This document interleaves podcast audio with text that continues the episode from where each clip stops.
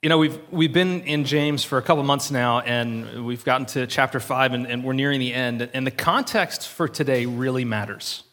So I want to sort of just recap briefly where we've been, because I think it sort of helps set the passage on prayer in its, in its right setting. Um, you know, in the book of James, if you remember, it starts with, with him calling for endurance. So, like, endure until the end, endure unto maturity, and, and, and count it as like a good thing when you're going through trials of various kinds, right? And so there's these trials that are happening. People are physically tired and weary and worn out. People are spiritually and emotionally tired and worn out. People are physically in trouble. People are dying. There's people being abused. And, and perhaps this is a, a group of people that are giving up hope. Maybe they're overwhelmed to the point of, of despair. There seems to be maybe some infighting that's happening in the community that's reading this or hearing these words. There's abuse at the hands of the rich. And uh, let me just say that they did not have it easy like we do in our soft, cushy American lives. Um, and, and, and it was stressful, deeply stressful. And so James is calling them to endure. And he's been telling them from, from the very beginning of the letter to, to be a people who are humble and, and single mindedly focused on Jesus and on the gospel. To, to endure these things so that they can be matured and conformed into the image of Christ. And he's been railing against arrogance and continually telling them to be humble. And God will exalt you, God will lift you up. And I think that context really matters.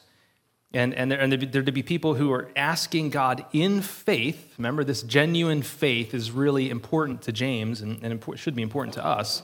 To ask in faith for God to provide for them and to meet their needs. And, and he's saying, but the double minded should not expect to see their prayers answered, right? And he's saying, because that's sort of like uh, if you were asking for directions from somebody and didn't really trust them.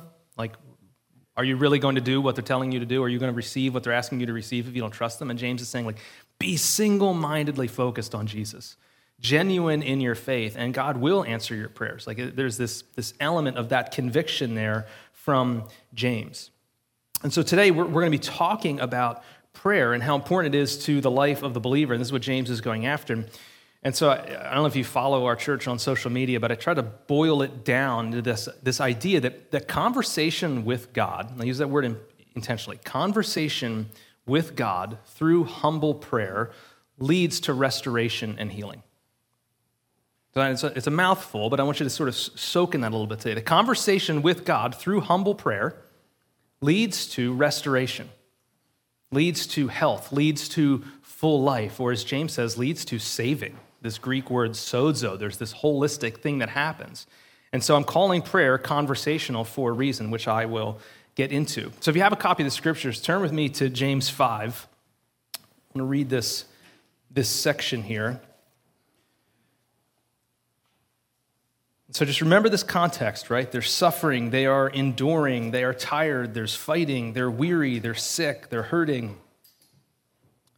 Don't be arrogant, right? There's this, this, this call over and over again to be humble. And in verse 13 of chapter 5, James says this Is anyone among you suffering? He should pray. Is anyone cheerful or rejoicing? He should sing praises. Is anyone among you sick? He should call for the elders of the church, and they are to pray over him, anointing him with oil in the name of the Lord. The prayer of faith will save the sick person, and the Lord will raise him up. If he has committed sins, he will be forgiven. Therefore, confess your sins to one another and pray for one another. And I, I don't know if I ever will remember to say this later, but I, I do believe that, and I think psychology would, would prove this out, that that sometimes sin has a physiological effect on our lives. That things we are hiding in take a physical toll on our bodies. That, that trauma that has happened to us and sin that has happened to us, or trauma that we have inflicted, has physical effects on us. When we are living in deep, unrepentant sin of some sort, it has this physical effect on us. So I think there's a link here between sin and sickness that maybe James is after. Or maybe he's talking about the rich people who've been abusing others. Maybe he's bringing that into the equation here about sinning. So he's saying, you know, call for the elders to pray over you in, in verse 16. Therefore, confess your sins to one another and pray for one another so that you may be healed. The prayer of a righteous person is very powerful in its effect. Uh, Laura, you can stay on verse 16 for a second. The prayer of a righteous person is very powerful in its effect. Eugene Peterson's translation of this uh, in the message, oftentimes I will look there and be like, what is this guy who studies language? What, what did he come up with for this? He says this The prayer of a person living right with God is something powerful to be reckoned with. That's what's happening in that verse. I'm going to try to draw that out, but that's what's going on there. The prayer of a person living right with God is something powerful to be reckoned with. All right, verse 17. then he gives us this, he gives us this, uh, this, this picture. It's like, this is what it looks like. It's like the highest of all pictures that you could have picked, but this is what he picks. Elijah was a human being as we are, just like you and me. and he prayed earnestly that it would not rain, and for three years and six months, it did not rain on the land. Thank you for the very tangible example, James. Then he prayed again, and the sky gave rain, and the land produced its fruit. He's like, There you go, you can be just like that. This is what he picks, but we got to dive into this and figure out what he's talking about, right? So, James, here, after all that he's been going through in this letter, is now calling on people to pray. So, who's called to pray and when? The answer is everyone, all the time. That's what he's after in this passage, right? He says, If any of you are suffering, pray. So let's put that on like the bad side of the scale, right? If any of you is suffering, you're going through something bad and hard, pray. On the other side of the scale, if you are going through rejoicing, if things are good for you, if things are cheerful for you, sing psalms. Praise God. Pray in song to God. That covers everything, good and bad. All those people are called to pray to God in some way. All right? And then he goes on to say, if you are sick. Now, the word sick, it, this is used interchangeably throughout the New Testament. You need to know this because I think it's important. The word sick is often translated sick or weary. All right? It's not just f- like physically ailing, it's like an ailment of weakness of some sort. Sometimes it's used like mentally if someone is, is that they are weak in their minds. Paul uses the term in this way. When, when, when people are going to Jesus to be healed, it, it says that they are sick. And so it's, it's, the word is used interchangeably sick and weary, sick and tired. Or he says, if anyone is sick, if anyone is weary, if anyone is in sin, pray. He's covering everyone all the time. He's calling us to pray. Again, the context matters here, right? This is on the heels of calls to humility. He's saying, don't be arrogant in your presumptuous planning. Remember? Don't be arrogant in the way that you slander one another. Don't be arrogant because of your wealth. Don't just rely on self for everything, but what? Pray. There's this call to pray on the, on the heels of this idea of being against arrogance. And so people are either weary or they're dying or they are sick or they are tired or they are stuck in sin or there's people who've been causing this for them and sinning against them. And he's saying, pray. Everyone pray all the time. Paul, Paul says various things in, in his letters about this. I just want to read um, a couple examples. The first is from uh, Philippians 4. Paul says this Rejoice, all right, like think sing psalms be praise, you know, praising towards God. Rejoice in the Lord always. I will say it again, rejoice. He's writing this from a prison, by the way. Let your graciousness or your gentleness be known to everyone. The Lord is near. Remember, like we talked about that last week, right? That the Lord is near, therefore we get to live a certain way. He says, Don't worry about everything, but in everything, through prayer and petition, two different words, we'll get into this, through prayer and petition, with thanksgiving, present your requests to God. And the peace of God, which surpasses all understanding, will guard your hearts and minds in Christ Jesus. So he's saying, about everything, go to God all of the time. Or look at what he says in 1 Thessalonians 5. He says, Rejoice always, pray constantly. Or maybe your version says, like, pray unceasingly. Rejoice always, pray constantly, give thanks in everything, for this is God's will for you in Christ Jesus. This is what He wants for you. In Jesus, through Jesus, is prayer all the time about everything. Paul is saying exactly what James is saying. Prayer is for everyone all the time about every situation. And this is so James. This is why. It's rooted in humility. All right? Prayer is rooted in humility. But the first thing, we need to define some terms here because he uses a couple different words for prayer, which Paul does as well in that Philippians 4 passage. I think we need to sort of get into this a little bit. First off, in verse 13, he says, you know, if, if you're suffering, this person should pray. The Greek word there is proseuchomai. Uh, it's, it's, it's like this, it's two different words put together. It means the exchange of wishes. It takes two different words, puts them together, and it becomes our word for pray or the, or, you know, the, the, the noun prayer. It's this idea that there's, there's things being exchanged between people. And the word is regularly used for what we are to do towards God. Probably good at this, right? Like most of our prayers, uh, often, if you're like me, most of our prayers come down to like, God, here's my wish. And we all like want to rub the lamp and make it happen. Like we want the genie to pop out and just give us our answers. But, but James is saying, it, it, like, and the word means something deeper than that, that there's this exchange happening. And this is why I said it's, prayer is meant to be a conversation. Do you know this? That, that prayer is meant to be this engagement between us and our Father, our good Father. Like that we're, we're telling Him what we want, and guess what? He gets to tell us what He wants. So there's this exchange, and James is saying if you're in trouble, if you're suffering, if you're weary, pray. Pray and exchange wishes with the Father. Where the next thing is, he says, if everything's good, if everything's cheerful, he should sing praises. And again, this is our word where we get our word psalms from. This is like to sing these songs, but who are we singing them to? God. It's another version of prayer, telling God what is good about his creation, what is good about the way that he has been caring for us and blessing us and sustaining us and forming us into his image. And then in verse 16, where it starts to, like he starts to bring Elijah into the picture, later that this the, the prayer of a righteous person is effective or the prayer of a person who's right with god is effective. The word there prayer uh, the noun there is a greek word named uh, uh, deesis. All right? And it's this it's this idea of um, like a, a, a heartfelt petition arising out of this deep place in our soul.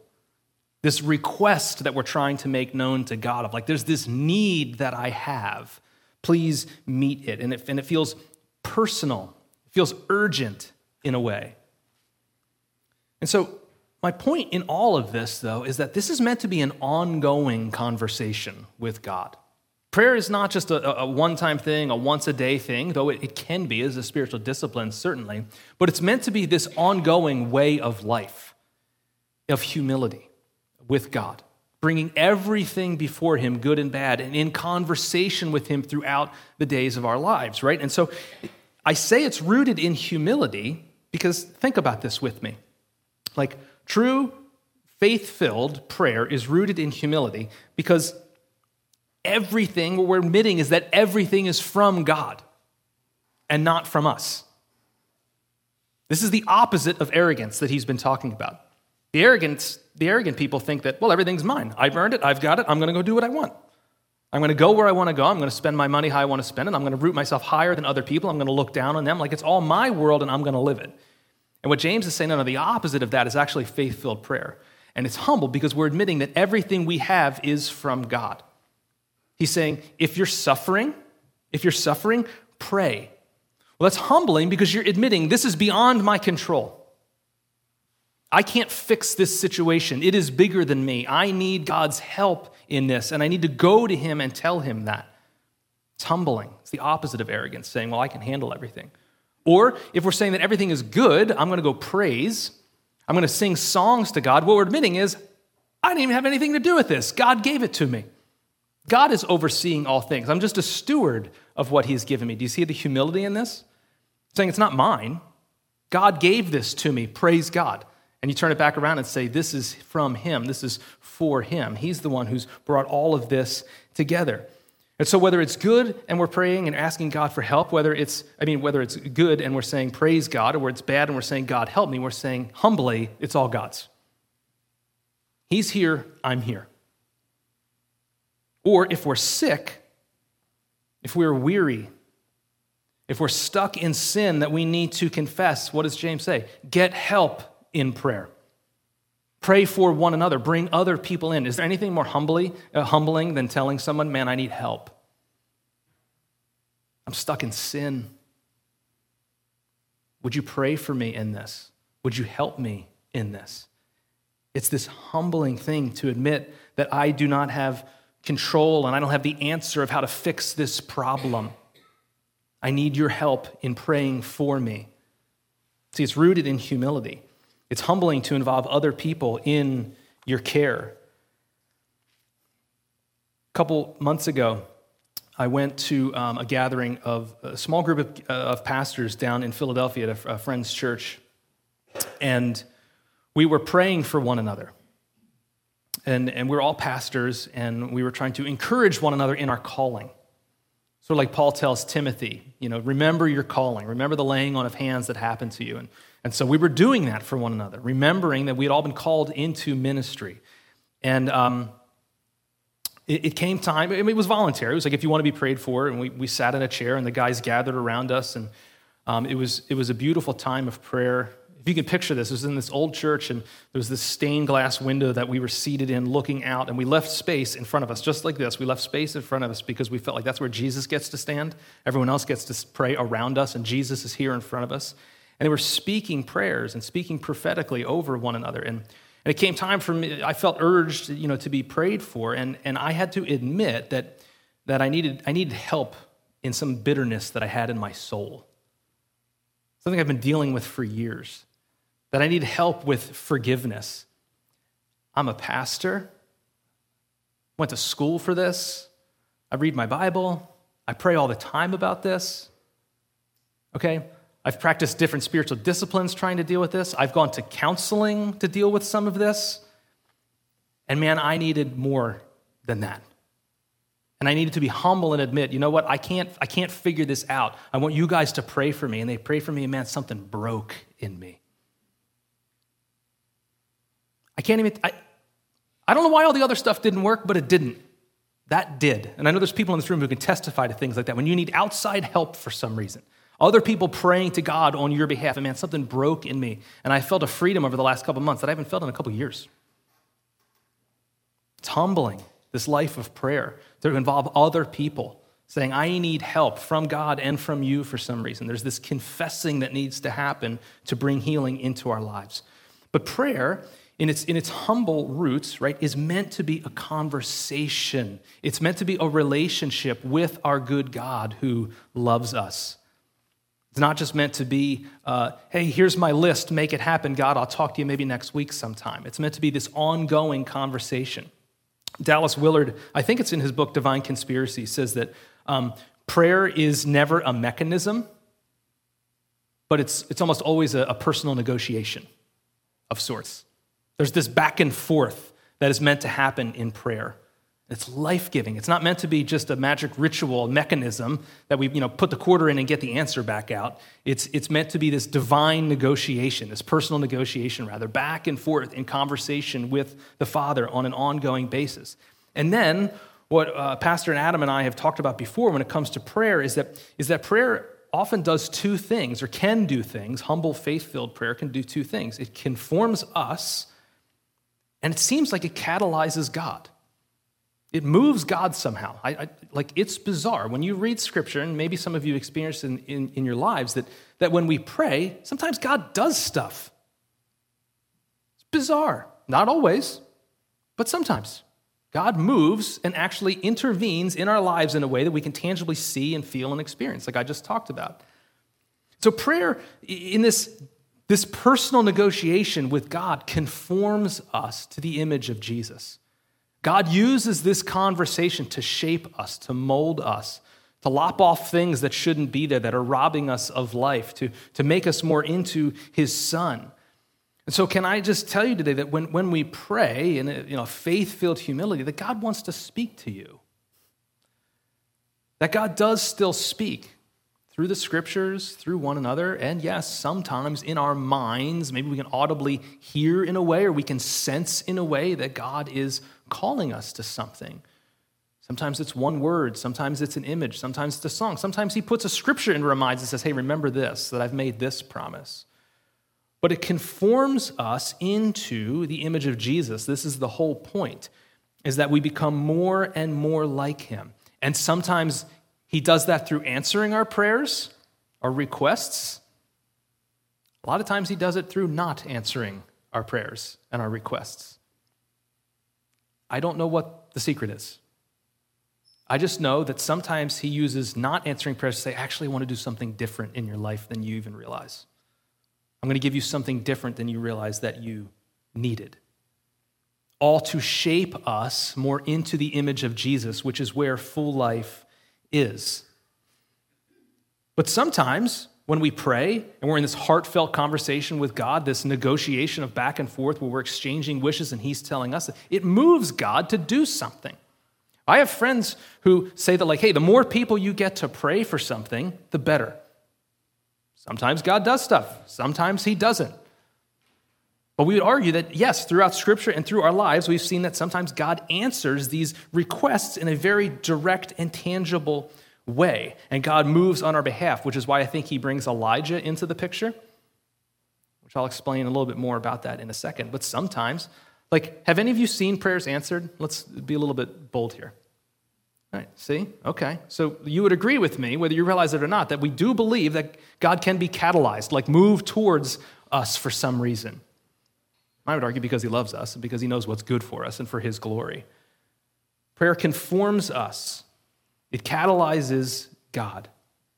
But let's remember, James has already said up to this point, if the Lord wills. This is a life of humility. This is not up to me. Everything I've, I have, I have has been given to me by God. I'm going to live my life to the best for His glory and for my good and the fullness of, of Jesus in my life. And I don't know what's going to happen, but whatever the Lord wills. So there's this, this underneath, I think there's this caveat to this whole thing that James is saying. That's what a life of humility looks like, is open handed and says, if the Lord wills. My life is His. Whatever He wants to do, I trust Him in this. But the point in all of this is that in humility, and we pray without ceasing, when we're in this conversation with God, it's the full life that conforms us into the image of Jesus. We get to pray for one another. We get to say that this life isn't just about me, it's not just mine, it's for God's glory, and He's going to do something in me, and I can, I can trust Him for that. And so, can I just encourage you that if, if your prayer life, as some people call it, if it looks like, hey, just a you know, little five minute thing one day a week, that's fine. There's a better conversation than just that, though, to be had with God. There's more life found in pursuing Him throughout the day. So maybe what that looks like in this coming week is you say, hey, you know what? I'm, I'm going to pray on my way to work for a couple minutes. And on Wednesday this week at lunch, I'm going to set aside 10 minutes to go out to my car and pray at work or whatever. I don't know. Like something that says, I'm, I'm going to add to this, not for the sake of trying to earn God's like goodness, but to say, I want more from you, God. Or maybe you need to set aside silence, like time of silence, to say, God, I want you to speak. I'm present. I'm listening. Do you want to say anything to me? And just see what happens. Just see what happens. See what he says. Prayer is conversation. Now, the second part of this is James makes some bold claims about prayers for healing. All right. Now, as a denomination, the Christian Missionary Alliance, as a family of, you know, family of churches, we believe that Jesus still heals. I don't know if you've experienced this in your life, if you've seen this in your life, but we believe that Jesus has the power to heal today, emotionally, physically, spiritually, relationally. Like he still wants to act today to heal people. It's not something that ceased with the early church. I'm going to ask a question again. How many of you have experienced healing or seen of it or heard of it? it as the result of prayer, really, I guess is what I'm asking, right? Okay, so again, maybe you haven't experienced this before, but God does still heal. So I need to define some terms here, okay? This matters to me. I'm a dork when it comes to language, but I think it matters here for, for us to understand the passage because this passage has been abused or mishandled, I believe. So if you're sick, pray. I've already been through this. Sick means sick, or it means weary. We're weary even to the point of sickness, run down, tired. Uh, we see it used in the Gospels to mean like not whole. There's a, remember the, the woman who is bleeding and she believes that if she touches Jesus, she will be healed? The, the word there is she will be made whole. It's just interesting. So, this idea of being sick means like not whole, not experiencing the shalom of Jesus. the, the fullness of wholeness in God, whether that's because of weakness or uh, because of actual physical sickness. He says, if you're sick, call for the elders. All right? So the elders, again, this is a Greek word, means uh, presbyteros, which is where we get our word presbytery from, or Presbyterian church, right? It's, it's, it's, it is oftentimes an office in the church, a, a role that is played in the church of elder. And so we said, Tony's here today. I am, we are elders in our church, in our structure, which means we're the, you know, in theory, we're the, the first followers in the church, the leadership in the church. But elder also just means elder, like older, wiser, more mature person in the room. It's often used in that way as well. It's not necessarily, I believe in this case, it didn't necessarily mean uh, the office of elder.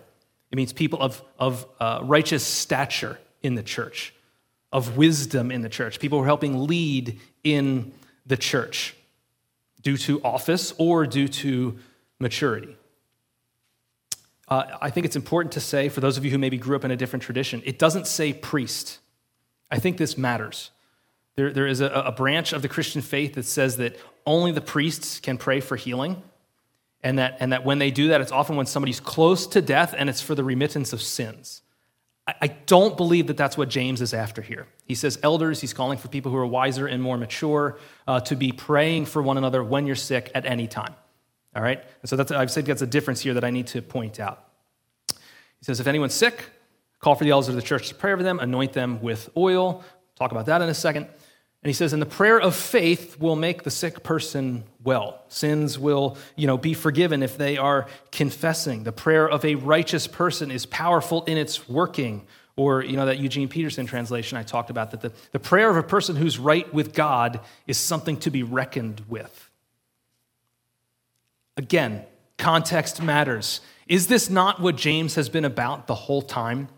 Be genuine, be steadfast, be faithful towards Jesus. And so now he's saying the person who is living like that, man, you're going to see some stuff happen with their prayers. They're effective in the way that they are working themselves out. Here's what it means, I believe, to be a righteous person.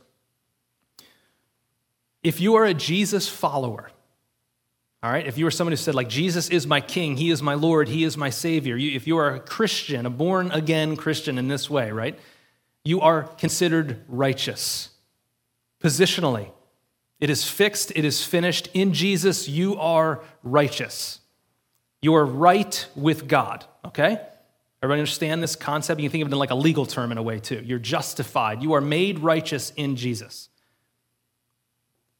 But to be righteous also means to be living a life right with God. There are decisions that we can make on a daily basis that are righteous and make us, uh, put us in a right position with God to hear from Him. And there's decisions we can make that are unrighteous, that pull us away from deep relationship with the Father. This is, you know, the definition of sin, right? Is to, is to worship something more than God, to make unrighteous decisions and pull ourselves further and further away from deep relationship with God. Still positionally righteous, but not living a righteous life. You understand that? Does that make sense? Can you nod if this makes sense? If you're like, I'm still really confused, we can talk afterwards. I'd be happy to. Because I think that matters in this passage.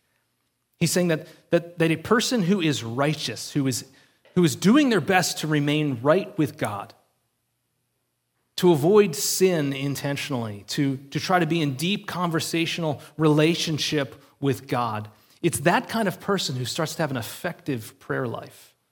And this makes sense, right? This is what James has been after the whole time is be that kind of people. Be people of genuine faith who are pursuing God and who are knowing him in a deep way and only relying on him. Living right with God, Eugene Peterson says. So he's saying that the person who has acted on faith who has acted on genuine faith to remain in Jesus is maintaining a life of righteousness, it leads them to have a clearer conversation with God. When I, in my life, allow myself to fall into sin, when I, when I give into temptation, it starts to put a distance between me and the Father. Does that make sense? And so when there's this distance between me and the Father, I don't hear quite as well. Think about someone that you're friends with. Think about someone that you're in a relationship with. Think about someone that, that you're married to. If you were cheating on them, how well would you be hearing from them? How good would your conversations be? You understand what I'm saying? You're still married or still in a relationship with them, but are you really communicating in a deep, meaningful way? This is what I'm talking about. A person who is trying to pursue Jesus, to avoid sin intentionally because we know the full life doesn't come from there, to, to be in conversation with God, actually start to hear better from the Father. Does that make sense? Again, not earning anything, but it's because we're not putting other things in the way. We're not muffling our ears in any way with what the devil is whispering to us, what our flesh is whispering to us, what the, what the world is screaming at us. We're trying to block that out so we can hear from God. So, this is what he's calling for, is saying, call on those types of people to pray for you. And Lord willing, as elders of the church, this is what Tony and I are, are giving our lives to, is committed to this kind of righteousness. You know, the people we have asked to pray for us today are people who I know their lives. Okay? And, and you, and this is my promise to you and to us as a congregation, is that when we commit our lives to righteousness, we get to hear from God more regularly. We can hear more easily what He's trying to say because we're not putting all this other junk into our minds and into our souls. And He's saying that kind of faith, that kind of intentionally righteous living of trying to hear from God, brings healing,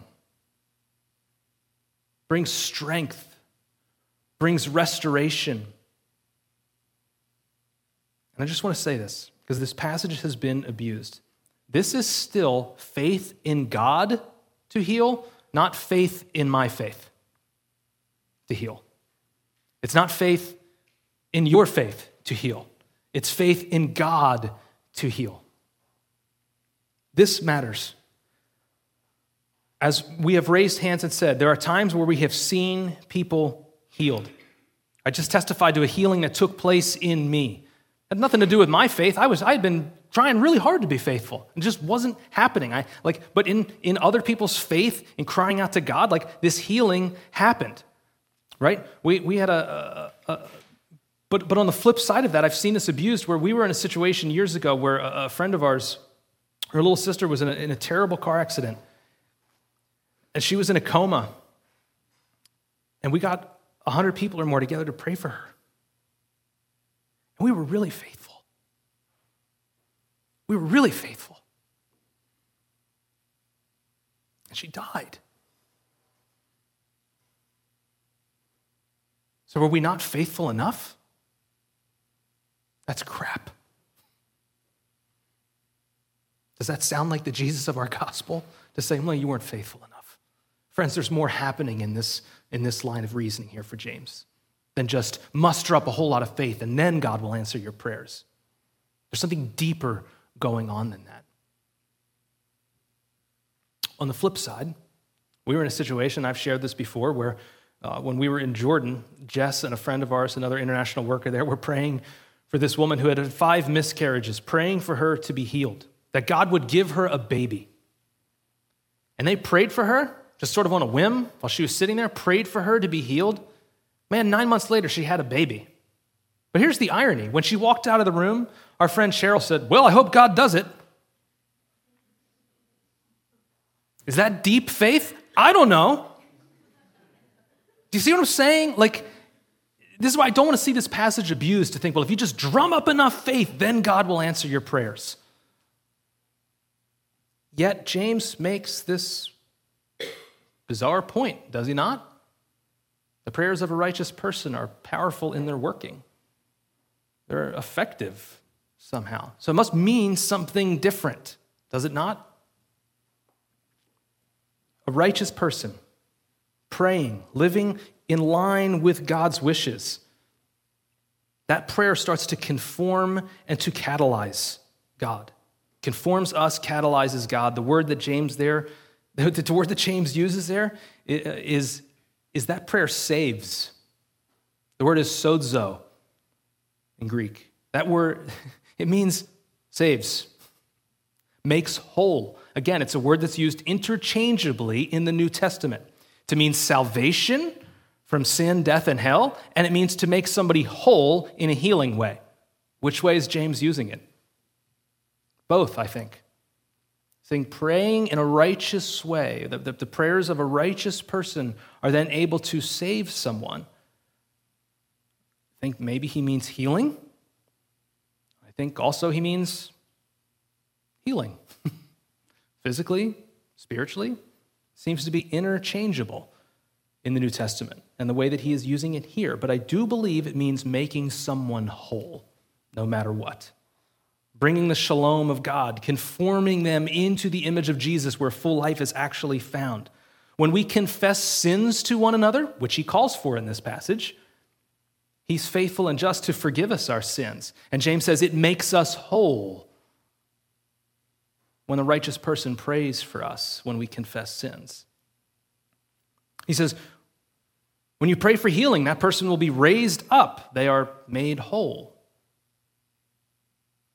Conforming us into what Jesus really wants for us a whole life. They are raised up, meaning they're raised out of their weariness and given strength to endure and to persevere. The brokenness is healed in some way. The sinfulness is done away with in some way. That bitterness that was in my heart is done away with. I'm wholer than I was a few months ago, right? This is what's happening in this, this idea of being conformed. And then oftentimes it catalyzes God like Elijah. Elijah prays for no rain. You can go and look at this passage in the Old Testament. Elijah prays for no rain, and it happens. Now, here's what I would argue he was a prophet. This is, uh, by the way, I'm not about ready to set myself up and out out of this passage. Elijah was a prophet.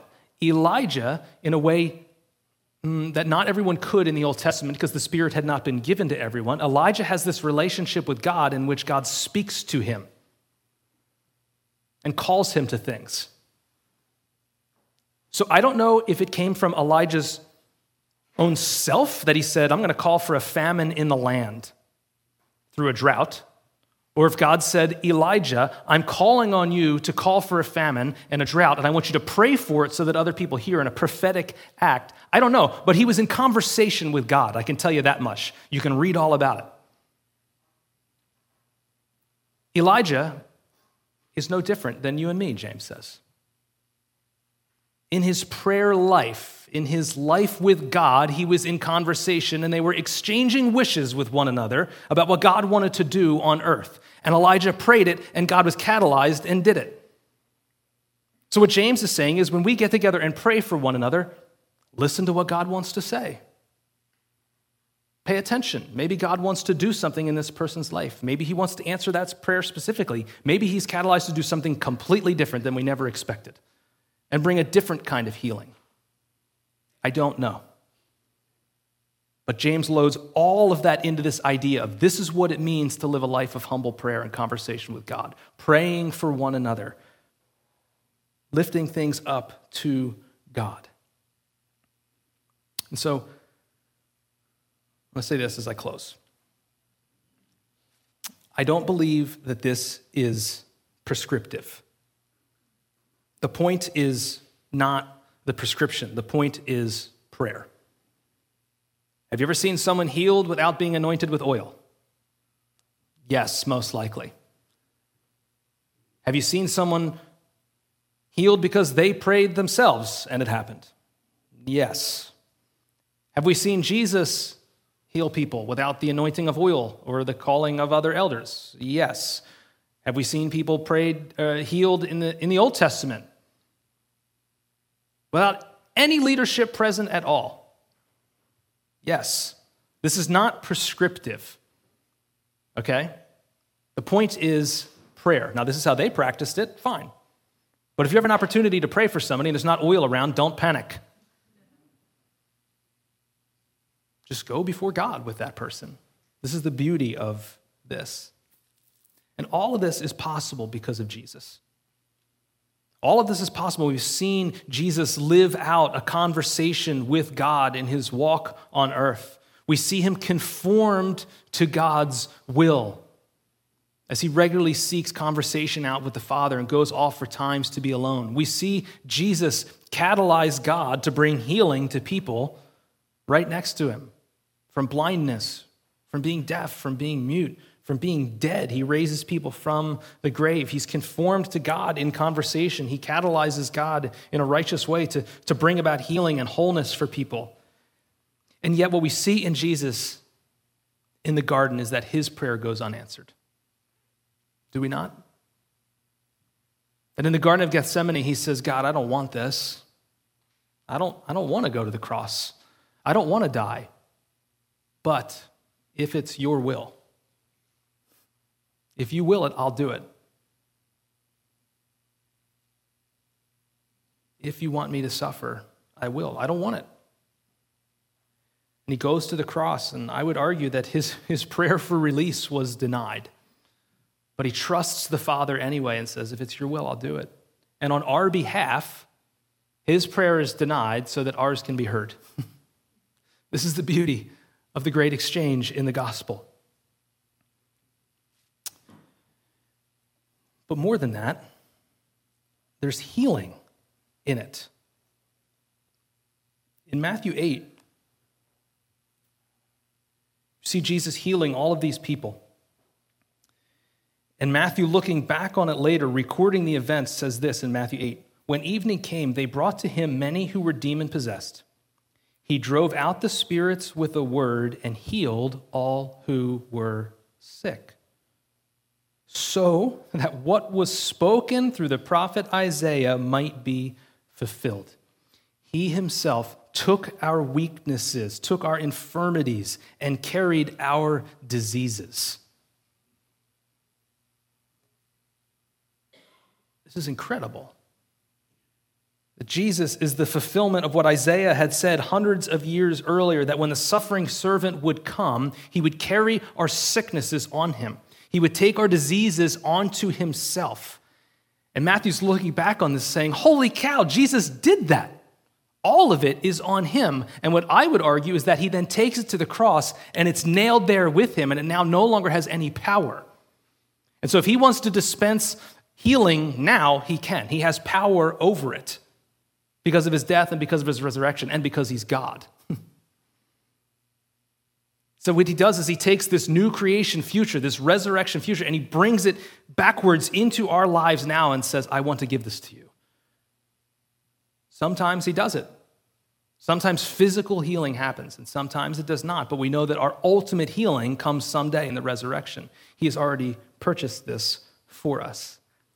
His death is that sozo, that salvation for us that makes us whole, forgives us our sins, and takes away eternal death. It defeats sin and gives us power over sin in our daily lives when we walk in Him. And it takes away the power of death ultimately and gives us the promise of resurrection. So that even if our prayers are not answered, and even if we all die, which we will, we have the promise of new life, that all will be made well, that new creation is waiting for us. We taste it a little bit now, and there's times when Jesus dispenses it in a way to encourage us, to build us up for our good and for his glory, conforming us to his image and catalyzing God on our behalf for his glory. So, friends, healing is available to us in part now in wholeness and fullness someday. If the Lord wills, He acts benevolently, on our behalf to bring healing. Sometimes He does, sometimes He doesn't. We're simply called to go before Him and say, Yes, Lord, I want more of you. Please do this in my life. And then listen and say, Is that what you want? Or do you want to do something different than I've even thought about? This is the conversation. This is what it looks like in the prayer of a righteous, faithful, or faith filled person. And so, prayer is a conversation, it's an act of humility. And I want to take time right now to enter into that together. I would hope that in the last couple years, you have been humbled in some way. That you can look at your life and say, man, this really is out of my control. There's stuff way bigger than me. I can't fix it all. I can't manage it all. I cannot do it all. And then in that place of humility, if you are suffering, if you are in trouble, pray. Go to God and say, God, I want out of this, but your will be done. What do you want for me? take time and listen. If things are going great for you, praise God. Join us in singing in a couple minutes. Like, that's fantastic, and we are super happy for you. It's great. Praise God. It's all from Him anyway. If you're sick, you're stuck in sin, you're just weary and worn out, we want to pray for you. So, this is what we're going to do. Uh, Tony and I are going to be one sort of prayer, I was going to say duo, that's a weird word, prayer team uh, in a room over there. Jess, uh, my wife, and Erica Sallow are going to be a prayer team as well. And then Paul and Mary and Keitel, they're like our standby prayers. If for some reason there's like a log jam of people, uh, they're going to be willing to pray for people up here as well. So you have three options right now. Pray in your seats while we're singing about something that you're struggling with. Praise God in your seats while we're singing for something that He's blessed you with or the goodness of God in your life. But if there's something that you want healing for, something you need release from, a sin in your life, something that, that you're just weary and you need strength for, come and be prayed for with me and Tony, with Erica and Jess, uh, with Paul and Marion.